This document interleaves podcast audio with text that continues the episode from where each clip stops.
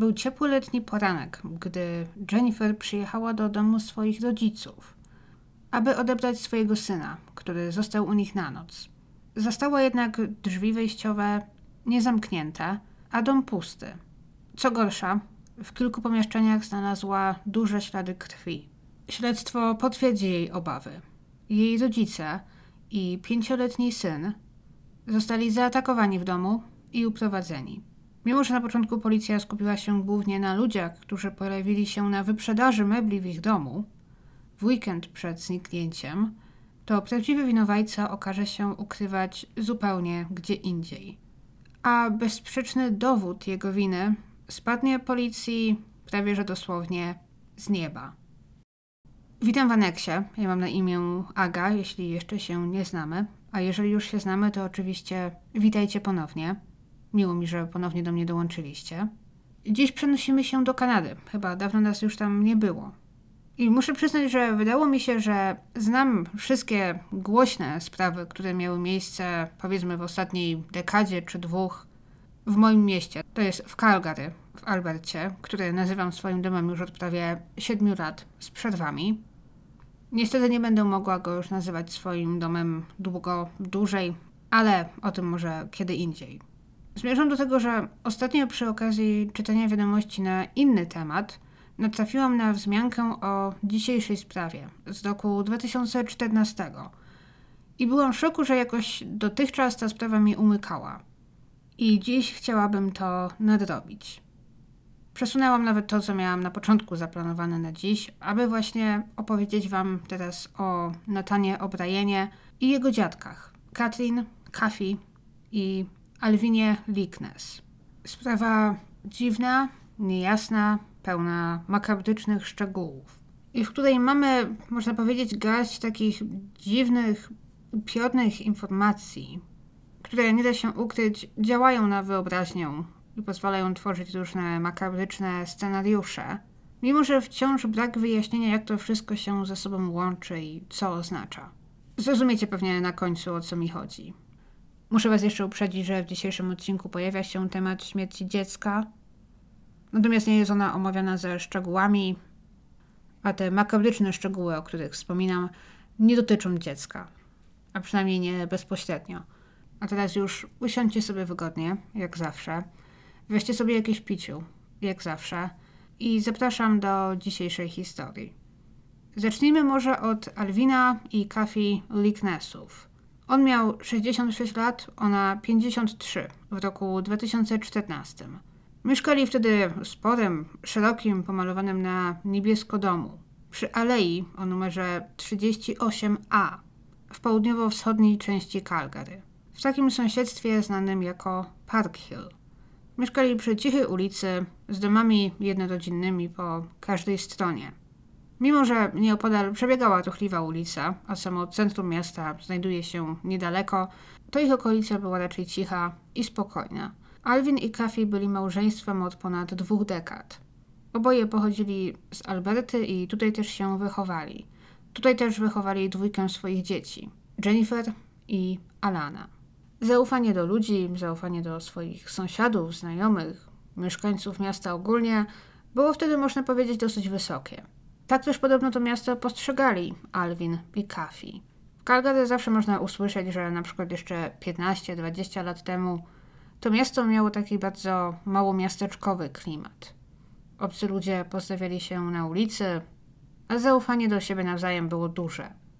Gdyby ktoś powiedział państwu Lickness, że nieopodal nich jest ktoś, kto planuje pozbawić ich życia, robi właśnie bardzo szeroki research i zbiera potrzebne materiały, aby uprowadzić ich, znęcać się nad nimi i na końcu zabić, bez konkretnego, jasnego motywu, wyśmialiby go.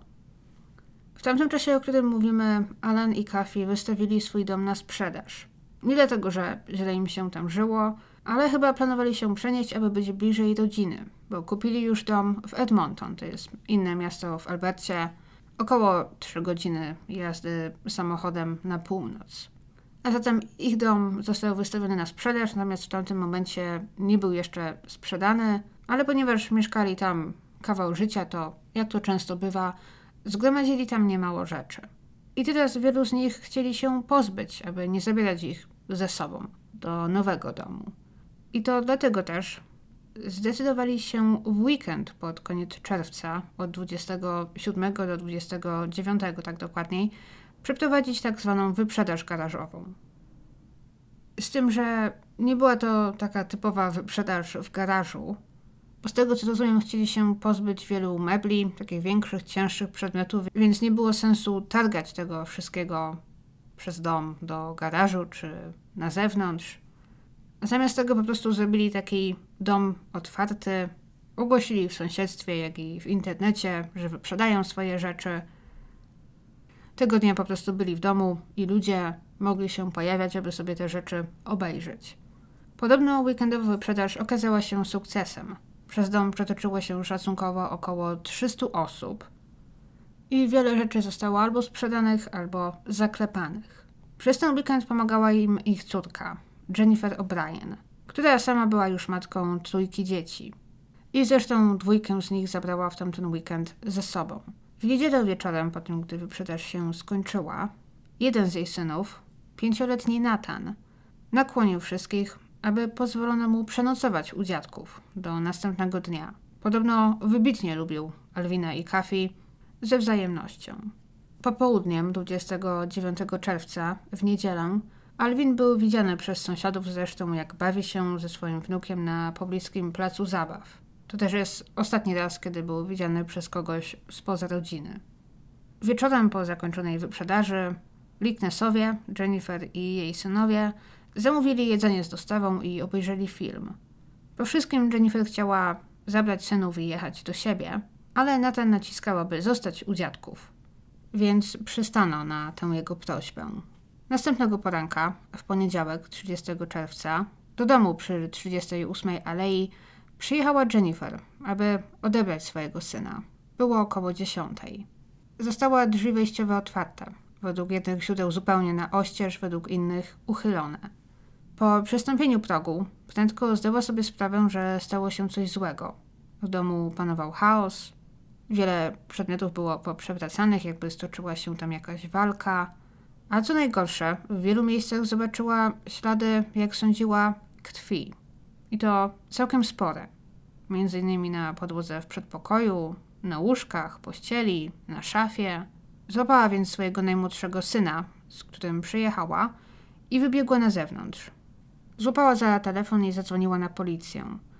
Poinstruowano ją wtedy, aby pod żadnym pozorem nie wracała do tego domu, aby wsiadła do samochodu, którym przyjechała i zamknęła drzwi. I aby przypadkiem nie wysiadała z tego samochodu, jeżeli ktoś się pojawi czy wyjdzie z domu, aby zaczekała na policjantów. A na miejscu funkcjonariusze nie znaleźli nikogo w domu. Po Alwinie, Kafi i małym Natanie nie było śladu. I oni od razu zauważyli w domu masę krwi. Niektóre z nich również wyglądały, jakby ktoś ciągnął coś po podłodze. Z sypialni schodami w dół, przez przedpokój, i do głównych drzwi, gdzie też się kończyły, tak jakby ktoś został tam załadowany do samochodu, czy wsiadł do samochodu i w tym samochodzie odjechał. Tej krwi jednak nie było na tyle dużo, aby jednoznacznie powiedzieć, że ktoś stracił życie, a jedynie, że mógł być poważnie ranny. W domu znaleziono telefony komórkowe Alwina i Kafi, ich portfele, dokumenty, wszystkie osobiste rzeczy. A dwa samochody, które posiadali, również Stały jeden przed domem, drugi w garażu, zaparkowane i zamknięte. Wszystko wskazywało na to, że ktoś zrobił domownikom krzywdę i uprowadził ich. Na początku policja nie zauważyła też żadnych oznak włamania, żadnych wybitych okien czy wyważonych drzwi. Czyżby więc rodzina wpuściła sprawcę lub sprawców do domu dobrowolnie? Czyżby ich znali? Późniejsza analiza potwierdzi, że w domu znaleziono krew pochodzącą od całej trójki. Alwina, Kafi i małego Natana. Wykluczając też opcję, że to któryś z dziadków, Alwin czy Kafi, mogli zaatakować resztę i na przykład uprowadzić wnuka i małżonkę czy małżonka. Ich rodzina od początku nie brała takiej opcji pod uwagę. Wiedzieli, że nie ma to sensu. Dosyć prędko też rozesłano tak zwany Amber Alert z informacją o poszukiwanym pięciolatku. Ponieważ była ta informacja o tym, że zaginął razem z dziadkami, to niektórzy właśnie na początku błędnie podejrzewali, że Alvin i Kafi uprowadzili wnuka. Ale gdy potem testy wykazały, że krew pochodziła od całej trójki, to stało się jasne, że musiało wydarzyć się coś innego. Pierwsze podejrzenia dotyczyły tej wielkiej wyprzedaży i tych setek osób, które przewinęły się przez dom w tamten weekend. Czyżby ktoś wykorzystał tę okazję na rekonesans? Przyszedł, aby zapoznać się ze składem domu? A może wpadło mu coś w oko, coś wartościowego i teraz wrócił, aby to ukraść? Jeżeli jednak tak, to nie zauważono, aby z domu zniknęło coś wartościowego. Komputery, pieniądze, telefony, niczego nie brakowało. Jeżeli ktoś włamałby się z zamiarem kradzieży, to zgoda mógłby zaatakować mieszkańców, gdyby na przykład został przyłapany na tym, ale dlaczego porywać ich ze sobą? Były jednak podejrzenia, że domownicy mogli przeżyć ten atak i byli na przykład teraz gdzieś przetrzymywani. Należało więc działać szybko. Dowodem na to, że domownicy mogli opuścić dom żywi, albo przynajmniej jeden z nich, było m.in. to, że na ścianie przy schodach zauważono krwawe odciski małych palców, prawdopodobnie Natana, ponieważ ręka była mała. Wyglądało to tak, jakby chłopiec schodził po schodach, podpierając się ręką. Szedł samodzielnie, więc było możliwe, że został zabrany z domu żywy i że żył dalej. Takiej nadziei przynajmniej trzymała się rodzina. Wiemy już, że w następnych dniach badania potwierdziły, że krew znaleziona w domu pochodziła od całej trójki. Ustalono też, że w głównej sypialni w domu, jak i jeżeli chodziło o te ślady, jakby ktoś był ciągnięty po podłodze, ta krew pochodziła od Alwina. Z tego, co powiedziała Jennifer, jej matka poszła spać ze swoim wnukiem do innego pokoju, a Alvin spał osobno. I właśnie tam, gdzie spała Kafi i Nathan, znaleziono właśnie krwi pochodzące od nich obojga. Ślady krwi Kafi znaleziono też w wielu miejscach w domu, co może sugerować, że przemieszczała się lub była przenoszona wielokrotnie. Najmniej krwi w całym domu pochodziło od Natana. To też właśnie dawało nadzieję, że chłopiec może dalej żyć. Na schodach znaleziono też zęby, pochodzące od osoby dorosłej. Podobno nie udało się ustalić na 100%, czy były to zęby Alwina czy Kafi, prawdopodobnie jednak Alwina. Policja znalazła też inny, ważny dla nich trop, bo we krwi na podłodze wyraźnie było widać odciski butów i nie były to odciski butów nikogo z domowników. Były to takie duże sportowe buty marki Dr. Scholl, prawdopodobnie męskie. Na początku lipca rodzice Natana wygłosili emocjonalne oświadczenie, w którym mówili, że wierzą, że Natan dalej żyje, że jego dziadkowie na pewno go chronią i nie dadzą go skrzywdzić, i że proszą o wypuszczenie porwanych. 4 lipca policja wypuściła zdjęcie z okolicznego monitoringu. Zdjęcie przedstawiające samochód zielonego Forda F-150, wyglądającego raczej na stary model może gdzieś z lat 90. Jak poinformowali, poszukują kierowcy tego samochodu, na razie w charakterze świadka, ale ten samochód miał być widziany jeżdżący w okolicy domu Liknesów właśnie w czasie, gdy, jak policja wierzy, doszło do zaginięcia rodziny. Dosyć prędko policjanci odebrali telefon od kogoś, kto wiedział dokładnie, kim może być kierowca i właściciel zielonego Forda, i okazało się, że był to ktoś, o kim policjanci już wiedzieli, ponieważ został wspomniany przez bliskich Alwina jako jego potencjalny, może nie wróg, ale ktoś, z kim nie darzył się miłością. Wiecie, to jest takie standardowe pytanie, gdy policjanci pytają bliskich, zaginionych czy ofiar, czy twój tata, czy mama mieli jakichś znanych wrogów, z kimś się nie lubili, pokłócili. I to właśnie ten człowiek przyszedł im do głowy. Mimo, że nikt i tak nie wierzył, że Douglas Garland, bo tak się nazywał, faktycznie mógłby zrobić im krzywdę. Zgłoszenie na policję dokonała jego siostra, Patty, bo to ona rozpoznała samochód brata, widząc jego zdjęcie w telewizji. Okazało się wtedy, że 54-letni Douglas Garland znał Alwina i Kafi, ponieważ ich syn, Alan był w długoletnim związku z siostrą Garlanda, właśnie Patty. Według niektórych źródeł oni byli małżeństwem, według innych nie, ale chyba mniej ważne, wiemy, że byli razem przez chyba ponad dekadę.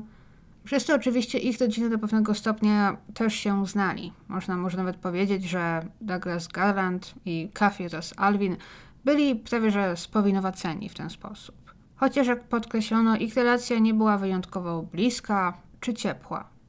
Douglas Garland został zatrzymany przez policję 5 lipca, gdy opuszczał swoją farmę w zielonym Fordzie F-150. Dokładnie takim, jakiego poszukiwali. Podczas zatrzymania policjanci nie umieszkali zauważyć też, później udokumentować, wielu widocznych obrażeń na jego twarzy między innymi. Zadrapań na czole, nad górną wargą. Późniejsze oględziny wykażą też głęboką ranę na kciuku i ogromnego siniaka na kolanie. I teraz, kim był Douglas Garland? W zasadzie nie wiadomo o nim za wiele. Wiemy o nim trochę przez pryzmat jego przestępstw, natomiast jako człowiek wciąż w zasadzie pozostaje enigmą. Ludzie z jego otoczenia powiedzą, że poza kilkoma członkami rodziny, Douglas nigdy nie zawarł z nikim w swoim życiu jakiejś bliższej przyjaźni czy znajomości. Był bardzo skryty. Wiemy, że mieszkał na farmie na północ od Calgary, koło miejscowości Airdrie. A razem z nim mieszkali jego starsi rodzice, do których farma należała. Archie i Dorin. I w tym czasie, gdy go zatrzymano, ponieważ wciąż istniała szansa, że któraś z ofiar żyje, policjanci otrzymali takie wyjątkowe pozwolenie, aby wejść na farmę i przeszukać ją. Nie mogli wtedy przeszukać farmy pod kątem szukania poszlak, dowodów, dowodów innych przestępstw, bo oczywiście, aby to zrobić, potrzebowali właściwego nakazu przeszukania, który w tamtym momencie nie został jeszcze wydany, bo czasem zajmuje trochę czasu. Ale oczywiście jest wyjątek od tej reguły, gdy istnieje ryzyko, że w danym miejscu domu znajduje się ktoś, kto może w tej chwili potrzebować pomocy, jest tam na przykład przetrzymywany. Weszli więc na farmę, ale właśnie mieli tylko szukać zaginionych albo ich ciał. Nie wolno im było, tak w cudzysłowie, zwracać uwagi na inne rzeczy. Jak podało Global News, tamto przeszukanie zajęło około dwóch godzin i nie znaleziono wtedy ani śladu po zaginionych. Douglas został zatrzymany, ale ponieważ nie było wtedy wystarczająco dużo dowodów, aby zatrzymać go za uprowadzenie dziadków i wnuka, zatrzymano go za inne wykroczenie. A mianowicie za próbę oszustwa, co było trochę naciągane, ale wtedy chyba wydało się policjantom jedyną opcją. Ponieważ Garland w latach 90. miał powiedzmy na z prawem. Uciekł wtedy z Alberty do Kolumbii Brytyjskiej, gdzie żył używając skradzionej tożsamości nastolatka, Matthew Kempera, który zginął w wypadku samochodowym w roku 1980. Garland uciekł przed wymiarem sprawiedliwości, ponieważ wystawiono wtedy za nim nakaz zatrzymania za produkcję metamfetaminy na tej samej farmie koło Calgary, na której mieszkał teraz. Uciekł i ukrywał się w Vancouver przez kilka lat, aż w końcu w roku 1999 został zatrzymany, aresztowany po tym, gdy próbował złożyć wniosek o zasiłek dla bezrobotnych, używając tego fałszywego nazwiska. Został złapany i skazany na rok pozbawienia wolności, ale wyszedł za dobre sprawowanie po kilku miesiącach. Po czym wrócił do rodzimego Calgary. Wiemy, że właśnie gdzieś tam od lat 80. chodziły za nim jakieś mniejsze wyroki, wykroczenia, pojawiły się tam jakieś kradzieże, właśnie kontakt z narkotykami.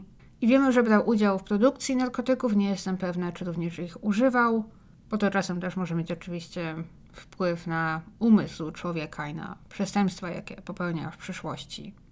Gdy jednak wypuszczono go na wolność w roku 2000, w jego aktach zanotowano dobre sprawowanie i dokowano, że prawdopodobieństwo, że dopuści się brutalnego przestępstwa jest niskie. Przez kolejne lata Douglas będzie co poniedziałek spotykał się z terapeutą. Nie bez znaczenia może być, że akurat opuścił bez zapowiedzi wizytę, co też nie zdarzało się często, w ostatni poniedziałek, właśnie 30 czerwca. I teraz powiedziałam, że Licknessowie i Garland już się znali. Znali się, ponieważ ich syn spotykał się z siostrą Douglasa. Wiemy też, że na początku lat 2000 łączyły ich w zasadzie stosunki biznesowe. Bo wtedy Douglas pomagał Alwinowi z jakimś projektem, pomagał mu uzyskać patent na ten projekt. Alvin Lickness pracował w przemyśle naftowym i próbował stworzyć jakiś nowy rodzaj pompy. I w niektórych kwestiach właśnie poradził się Douglasa. Ten projekt faktycznie został opatentowany. Oficjalnie patent nadano mu chyba w roku 2010, jednak nigdy nie został w niczym wykorzystany i tym samym nie zrobił jego twórcy żadnych pieniędzy. Ale to podobno spowodowało, że Douglas Garland zezłościł się na Alwina i zaczął do niego żywić jakąś dziwną urazę. Nie wiadomo, czy o to, że projekt nie przyniósł pieniędzy, a na to liczył, czy może nawet podejrzewał Alwina o ukrycie jakichś przychodów z tego projektu przed nim, czy może też chodziło o sam fakt, że pompa została opatentowana pod nazwiskiem jedynie Alwina, a jego nie. Co mógł uznać oczywiście za obrazę. Wiemy już, że mordercy znani są z tego, że mają kruche ego. Miała też miejsce taka sytuacja, o której dzieci Ricknersu wiedziały, kiedy to Alvin zadzwonił do Douglasa, to chyba miało miejsce kilka lat wcześniej, bo tak się złożyło, że złapał gumę na jakiejś polnej drodze, a znajdował się akurat nieopodal jego farmy. I zadzwonił do tego starego znajomego, jak sądził, pytając, czy ten nie mógłby do niego podjechać, aby pomóc mu zmienić koło. Douglas odmówił zaskoczonemu Alvinowi.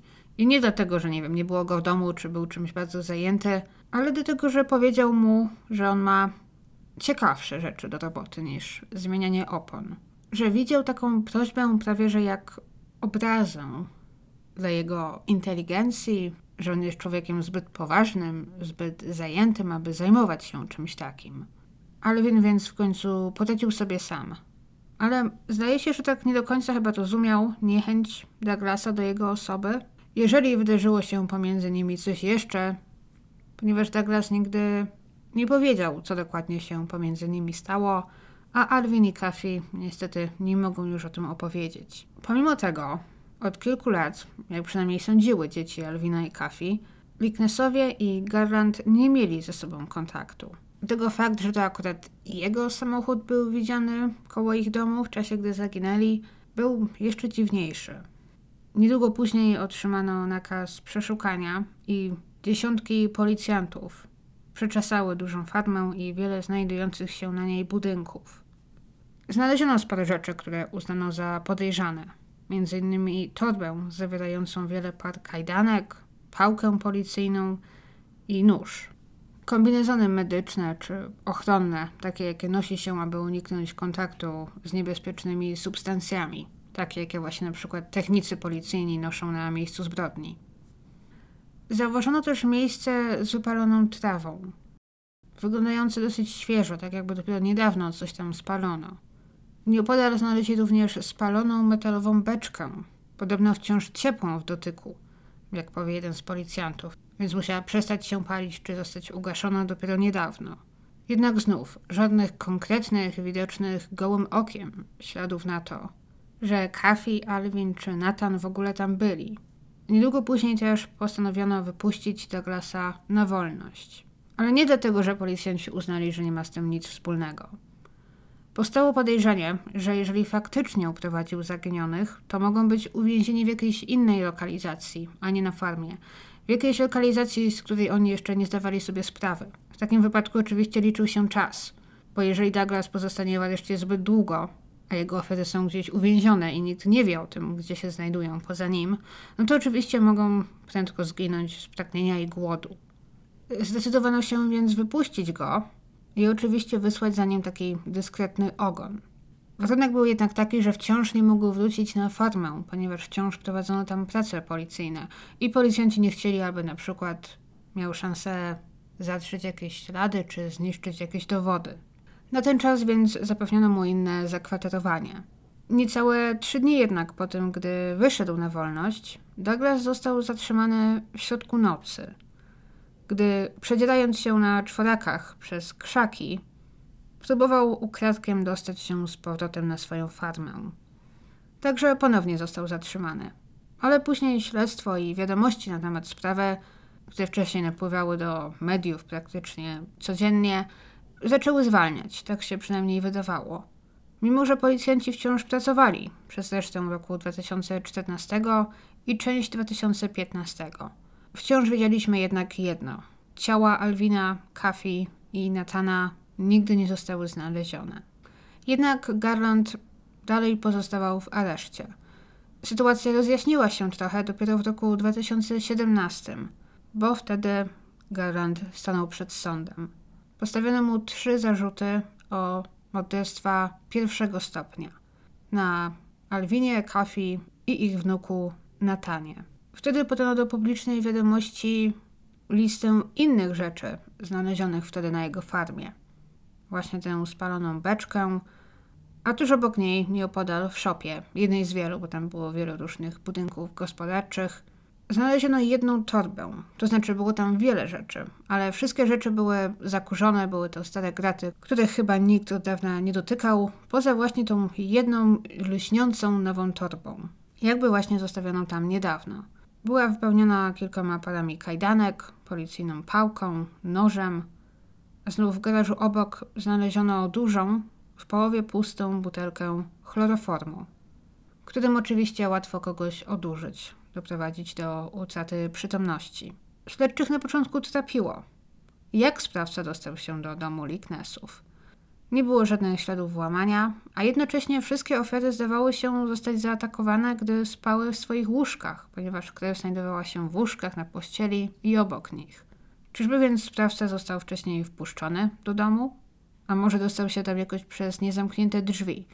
I to się w końcu wyjaśniło. Bo podczas dokładniejszych przeszukań jego farmy znaleziono m.in. twardy dysk, ukryty pomiędzy belkami w suficie w piwnicy. Dlatego też znalezienie go zajęło trochę czasu. Ale jego wartość okazała się być nieoceniona dla śledztwa. Bo na dysku znaleziono m.in. bardzo szeroki research na temat tego, jak najłatwiej sforsować pewien szczególny rodzaj zamka. I tylko ten. Instrukcje mianowicie nakazywały wwiercić małą dziurkę w konkretnym miejscu, dzięki czemu zamek ustępował. I okazało się, że taki właśnie zamek, taki sam model, znajdował się w bocznych drzwiach domu Liknesów. I faktycznie, gdy wrócono do ich domu, to właśnie w zamku w tych drzwiach zauważono taką małą dziurę. Tak sprawnie wywierconą, że w ogóle nie rzucała się w oczy. Dlatego też nikt na początku nie zorientował się, że w ogóle przy zamku majstrowano. Ale najwyraźniej to właśnie tak Garland dostał się do środka. Zapisy z monitoringu wykazały też, że kilka tygodni przed ich zaginięciem, bo 12 czerwca zielony Ford Garlanda był po raz pierwszy nagrany, jedący ulicą, a kilka minut później auto wróciło, jedąc w przeciwnym kierunku. Śledczy wierzyli, że to właśnie wtedy Douglas obszedł ich dom, zanotował sobie, jakie mają zamki w drzwiach, a następnie zaczął zbierać informacje o tym, jak sforsować ten jeden zamek, który najwyraźniej sobie wybrał. Bo właśnie wszystkie jego wyszukiwania i zebrane materiały na temat tego rodzaju zamka pojawiły się późnym wieczorem właśnie 12 grudnia. Ale te informacje na temat forsowania zamka były w zasadzie najmniej niepokojące z tego wszystkiego, co znaleziono. Bo były tam też zapisane materiały, różne witryny o zabijaniu i o mordercach. Książki o tym, jak najłatwiej pozbawić kogoś życia, informacje o wymyślnych torturach. Ktoś wpisał w wyszukiwarkę m.in. frazę najbardziej bolesne tortury. Poza tym informacje o małżeństwie Liknesów. Ich zdjęcia pobrane z social mediów, wpisy, wszystko co tylko mógł znaleźć. Zdjęcia ich domu, po tym gdy wystawili go na sprzedaż. Przeglądał też informacje o różnych narzędziach ułatwiających zabicie człowieka, rozćwiartowanie człowieka, informacje o torturach, o włamywaniach się do domu, Wyszukiwał na przykład najlepszych noży rzeźnickich, tego rodzaju rzeczy. I udowodniono podczas procesu, że on nie tylko googlował takie frazy, no bo teoretycznie każdy z nas może to sobie wygooglować o tak z ciekawości.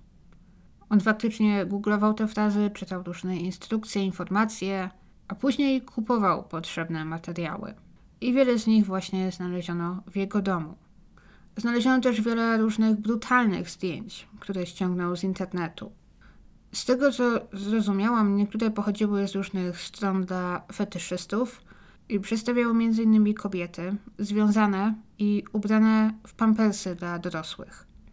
Mówię o tym nie bez powodu, do tego jeszcze wrócimy. Pampersy dla dorosłych znaleziono też w trakcie przeszukania farmy, ale w zasadzie wtedy nie przywiązano do tego dużego znaczenia, biorąc pod uwagę, że mieszkały tam dwie osoby w podeszłym wieku. Jego rachunki i transakcje na karcie potwierdziły też, że w czerwcu Douglas kupował m.in. noże, kupił przemysłową piłę do cięcia mięsa i kości i kilka podobnych narzędzi. Wiemy już, że w nocy, gdy Licknessowie i Nathan zaginęli, w okolicach ich domu był widziany zielony, charakterystyczny Ford Douglasa. Miało to miejsce około trzeciej nad ranem. Idąc tym tropem, policjanci otworzyli jego drogę tamtej nocy. Na nagraniach niestety nie widać tablic rejestracyjnych, ale dzięki współpracy z wieloma sklepami, budynkami, które miały monitoring na zewnątrz, które były skierowane na ulicę, udało się prześledzić drogę tego zielonego Forda przez całe miasto.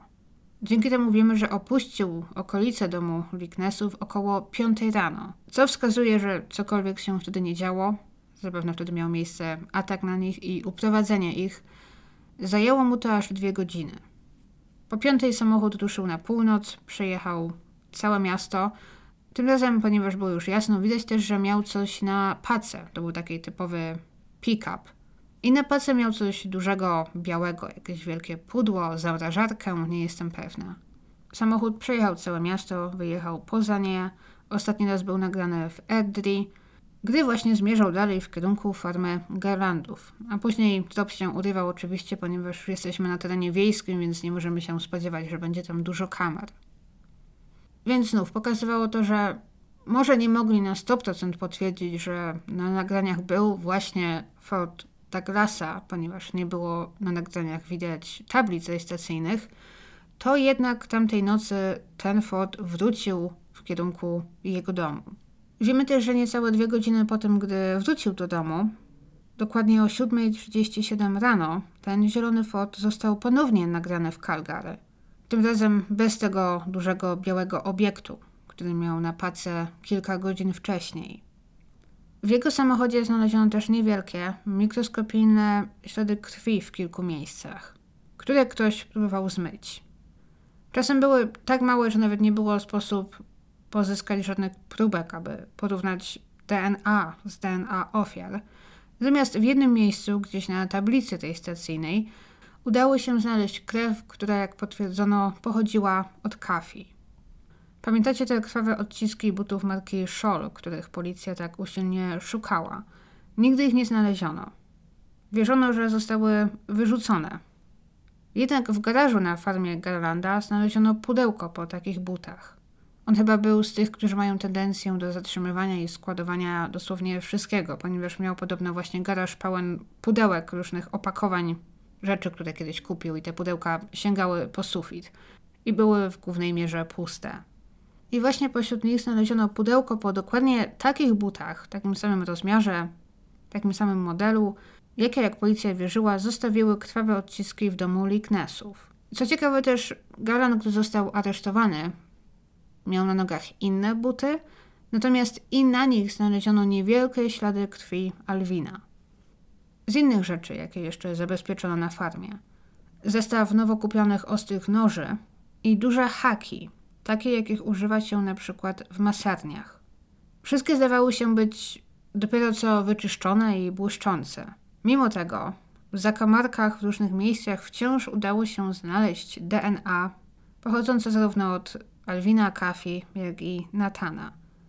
W innym budynku na farmie znaleziono też ręczną piłę, która również wyglądała jakby dopiero co ją wyczyszczono. Policjanci powiedzą później, że to poniekąd było takie ułatwienie dla nich wręcz, bo było tam dużo budynków i wszędzie znajdowała się masa rzeczy i oczywiście przegrzebanie tego wszystkiego zajmowało bardzo dużo czasu. Ale większość tych rzeczy, jak w sumie można się spodziewać, była często brudna, zakurzona, zadzewiała, i widocznie od dawna po prostu nieruszona. Właśnie poza jedynie kilkoma rzeczami, które były nowe, czyste i tym samym też przyciągały uwagę. I to właśnie na tych rzeczach najczęściej znajdowano DNA ofiar. Znaleziono też środki czyszczące używane do usuwania śladów krwi oraz środek chemiczny znany z tego, że usuwa nawet ślady DNA. Jest on właśnie zwykle używany przez policję czy lekarzy podczas sprzątania, odkażania stołów, narzędzi. Podobno używa się go na przykład wtedy, gdy analizuje się różne dowody i na przykład trzeba coś położyć na stole i aby nie doszło do jakiegoś transferu DNA z czegoś, co może leżało tam wcześniej, to zawsze ten stół po prostu się tym dezynfekuje.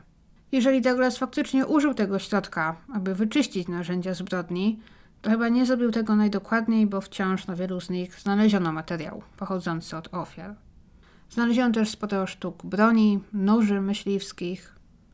Wymieniono też inne rzeczy, które uznano za podejrzane, a mianowicie damskie peruki, dużą kolekcję używanych damskich butów, które podobno nie należały do jego matki, i kaftan bezpieczeństwa. Wracając do tej spalonej beczki i miejsca z wypaloną trawą w odległym miejscu na farmie, ponieważ cokolwiek tam spalono, paliło się to tak długo i w tak wysokiej temperaturze, że z miejsca wygrzebano jedynie masę prochów, które nie były dla śledczych zbyt użyteczne. Spędzono długie godziny i szukano bardzo dokładnie w tym miejscu. I w końcu przyniosło to efekty, bo w końcu udało się znaleźć w tamtym miejscu małe, zwęglone fragmenty kości i zębów. Wiele z nich niestety, ponieważ właśnie były zwęglone, nie dało się już ustalić, od kogo mogły pochodzić. Potwierdzono jednak, że jeden ze znalezionych zębów, trzonowiec, był mały i pochodził od dziecka. Późniejsze, dokładniejsze przeszukania pozwoliły też znaleźć malutkie, spalone, ale też niezupełnie, fragmenty mięśni i tkanek, które tutaj udało się potwierdzić, pochodziły od kafi. Znaleziono też spalone oprawki okularów, identyczne jak te, które nosił Alvin i które razem z nim zniknęły. Nie wyglądało więc to za dobrze dla Douglasa Garlanda. Na jego obronę działało jedynie to, że w samym domu Licknessów, gdzie jak wiemy był bałagan, były ślady walki, dużo krwi, nie znaleziono ani grama jego DNA. Więc teoretycznie mógł próbować dowieść, że to ktoś inny porwał Kafi, Alana i Natana i jedynie wykorzystał jego farmę i może samochód do zabicia ich. Jednak brak DNA tłumaczono znakomitym przygotowaniem. Douglas mógł się dobrze zabezpieczyć, chociażby zakładając taki kombinezon jak te, które znaleziono w jego domu. Swoją drogą to jest też straszna wizja, że Kafi, Alvin i Nathan budzą się w środku nocy, aby zobaczyć nad sobą na przykład zamaskowanego człowieka od stóp do głów w kombinezonie który przypuszcza na nich atak. Rodzice Douglasa, którzy również mieszkali razem z nim na tej farmie, natomiast z tego co rozumiem w innym budynku niż on, albo może był to jeden budynek, natomiast po prostu był podzielony na dwa mieszkania. On chyba miał tam jakąś swoją osobną przestrzeń. Ale jego rodzice zeznali, że byli w domu. I 29 i 30 czerwca i 1 lipca, jak i w kolejnych dniach i nie widzieli i nie słyszeli niczego nadzwyczajnego. Z tym, że jego ojciec był wtedy bardzo chory na antybiotyku i w zasadzie nie podnosił się z łóżka. Ale jego mama zezna, że niczego nie słyszała. Powie też, że gdy zobaczyła na swoim telefonie Amber Alert informujący o zaginięciu Natana razem z dziadkami, to powiedziała o tym synowi. W końcu ich córka była w długoletnim związku z synem Licknessów, więc oczywiście od razu ją to zainteresowało ale według niej Douglas nie okazał żadnego zainteresowania, nie zareagował w żaden sposób na tę informację. Miał jej powiedzieć, że nie chce o nich rozmawiać że go nie interesują. Co ją zdziwiło, bo nawet gdyby ich nie lubił, to przecież gdy słyszymy, że ktoś, kogo znaliśmy, zaginął w dziwnych okolicznościach, to siłą rzeczy wykażemy zainteresowanie. Wierzy się, że Garland zdołał uprowadzić Licknessów i Natana i pozbawić ich życia na swojej farmie oraz spalić ich ciała i jednocześnie nie zostać zauważonym przez swoich rodziców, którzy byli w domu, ponieważ właśnie ich farma była ogromna. Jeżeli on coś sobie robił w jednym miejscu farmy, w jakimś budynku gospodarczym, to jego rodzice, którzy większość czasu spędzali w domu, zwyczajnie nie byli tego świadomi. Innymi słowy, wszystkie dowody wskazywały na to, że Garland po uprzednim, bardzo skrupulatnym zaplanowaniu tego wszystkiego, dokładnym researchu, włamał się i zaatakował Alwina i Kafi i uprowadził ich. To było coś, co zaplanował. Uprowadził ich razem z ich wnukiem, co najprawdopodobniej nie było częścią planu. Nie mógł się spodziewać, że ktokolwiek poza nimi będzie wtedy w domu, ponieważ nocleg Natana był decyzją spontaniczną. Z niezupełnie jasnego więc powodu musiał żywić do nich tak wielką urazę, że chciał pozbawić ich życia. Czy jednak byli żywi, gdy ich uprowadził? Jak długo trzymały ich przy życiu? Co z nimi zrobił? Czy swoją nienawiść kierował bardziej na Alwina, czy może chodziło mu o Kafi? To są niektóre z pytań, na które wciąż nie mamy odpowiedzi, ale najważniejszy i najbardziej szokujący dowód, który podobno też miał największy wpływ na decyzję, jaką podjęli przysięgli, zostawiłam na koniec. Bo w czasie śledztwa, gdy zbierano już materiały, które miały zostać zaprezentowane w czasie procesu, zwrócono się z prośbą do miejscowej firmy, z prośbą o zdjęcia lotnicze pokazujące farmę Garlanda i jej okolice. To miała być na początku raczej formalność. Chciano po prostu pokazać w czasie procesu ławnikom, jak wielka była to farma. I dziwnym zbiegiem okoliczności zdjęcia te okazały się stanowić jeden z najważniejszych dowodów w czasie procesu. Jeden z najbardziej drastycznych chyba. Bo na przełomie czerwca i lipca akurat 2014 roku tak się złożyło nad południową częścią Alberty przelatywał właśnie samolot robiący zdjęcia z lotu ptaka. Takie zdjęcia wykorzystywane później do tworzenia map, nawigacji. I tak się właśnie złożyło, że dokładnie 1 lipca Samolot ten przeleciał na północ od Calgary, dokładnie nad farmą Douglasa Garlanda. Jakość wykonanych zdjęć była na tyle dobra, że po zbliżeniu w jednym odległym miejscu farmy, na trawie, w tym miejscu, gdzie później były ślady po jakimś ognisku, widoczne były trzy obiekty. Dwa większe i jeden mniejszy. Bezsprzecznie ciała trzech osób. Dwójki dorosłych i jednego dziecka które leżało obok nich, jego ciało skulone w pozycji embrionalnej. Ciała dorosłych były nagie, prawie, bo w talii i obu tych osób było widać jakiś materiał, jakiś pasek. Po zbliżeniu i analizie okazało się, że są to zapięcia od pieluch.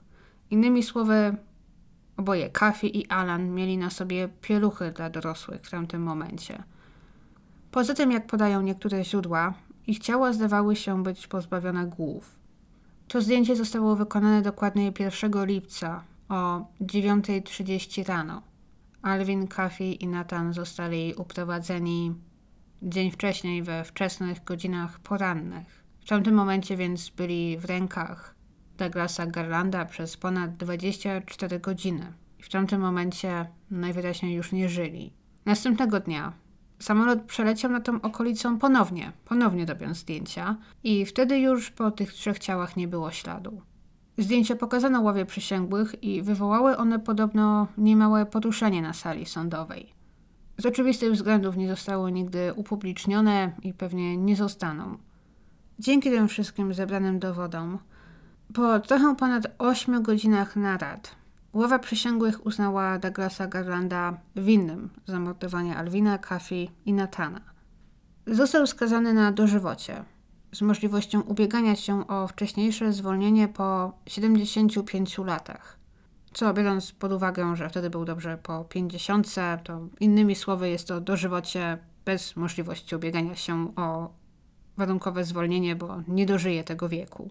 Douglas złożył apelację i wniosek o nowy proces, argumentując, że sędzia w jego przypadku przekroczył swoje uprawnienia i od początku nastawił ławę przysięgłych przeciwko niemu, a zrobił to uprzedzając ich przed rozpoczęciem procesu, że będą musieli zobaczyć drastyczne zdjęcia i usłyszeć wiele drastycznych opisów.